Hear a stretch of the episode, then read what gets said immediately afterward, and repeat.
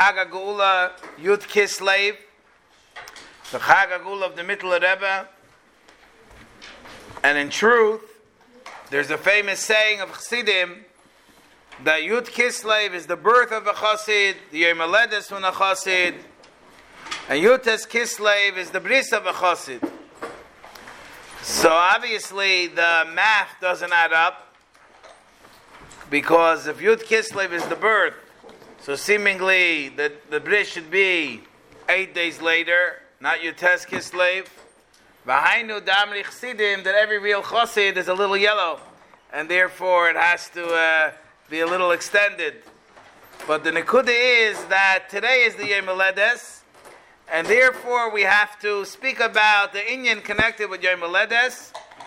And in the Yom Yom, there's two very profound inyanim regarding Yom Aledes.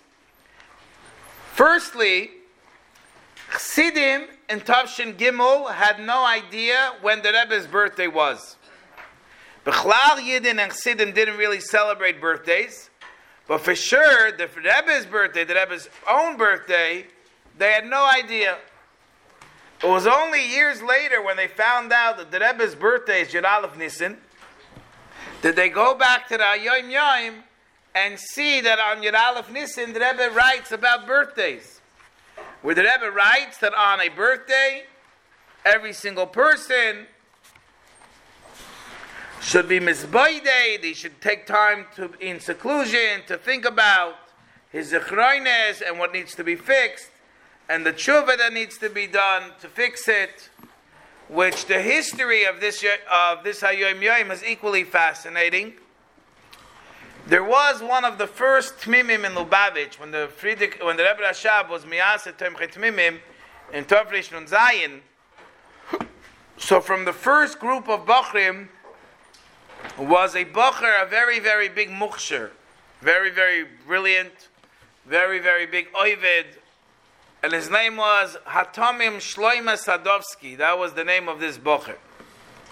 This Reb Shloime was a fascinating individual, but at the end, as he grew up, he left Russia, he ends up in America, and he becomes a Rav in many cities, but for many years, and that's where he passed away and buried, is in Rochester, New York.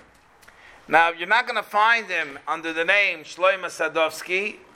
You're going to have to Google him and find him on the name Solomon Sadowski, because by those days everything was the English name.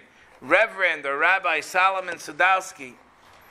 But by then he already had a shorter beard, and but he held himself as a tamim, as a mekusher to Rabbi Seinu Nesiyenu. And he wrote a letter to the Frierdiker Rebbe overseas. It happened to be by the time the letter reached the Frierdiker Rebbe, it reached the Frierdiker Rebbe on Yud Beis Tammuz. So Yud Beis Tammuz is the Frierdiker Rebbe's Chag Geula, but on top of that, it's also his birthday.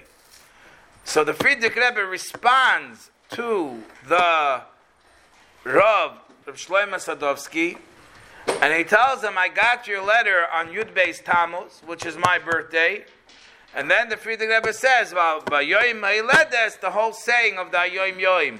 So that's the history of the Yoim Yoim of Yud Aleph Nissen.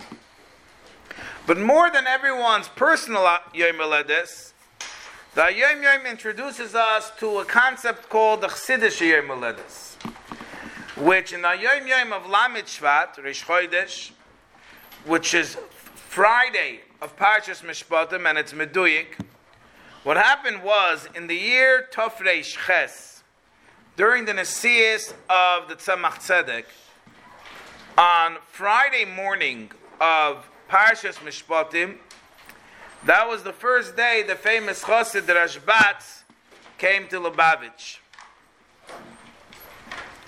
So, and and um,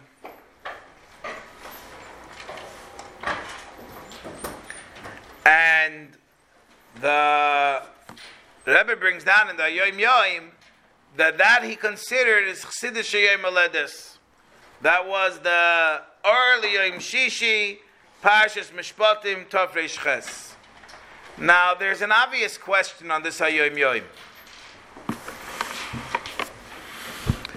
And that is, why is it that our physical birthday we celebrate by the day of the month?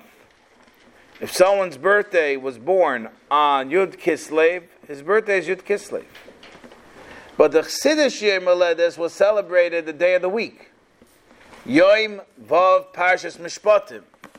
Like, which means that every single year could have been a different date.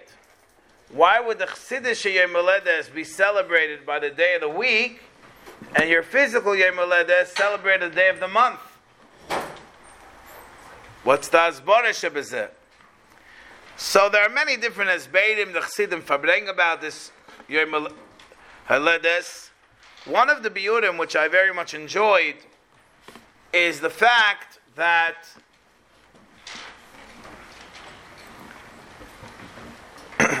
there's another Yom Tiv, which is also celebrated the day of the week and not the day of the month. And that is Shabbos HaGodel. We don't go based on what Hebrew date it was. Every year, Shabbos Agadol is the Shabbos before Pesach.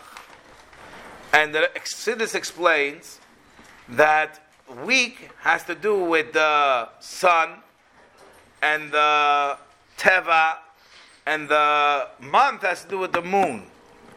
The idea is that the the Makei Mitzrayim b'Fchoydeyim was a fight of Teva with Teva. It wasn't the Yidden involved, it was the Goyim fighting themselves. That was the real nace of Lamaki Mitzrayim B'Fcheireim, of Shabbos HaGodel.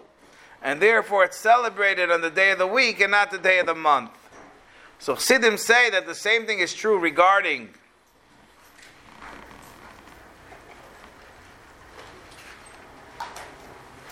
regarding the Chassidish Yom Ina v'chosid is l'shanais teva midoisav, or l'shanais midoisav ativim.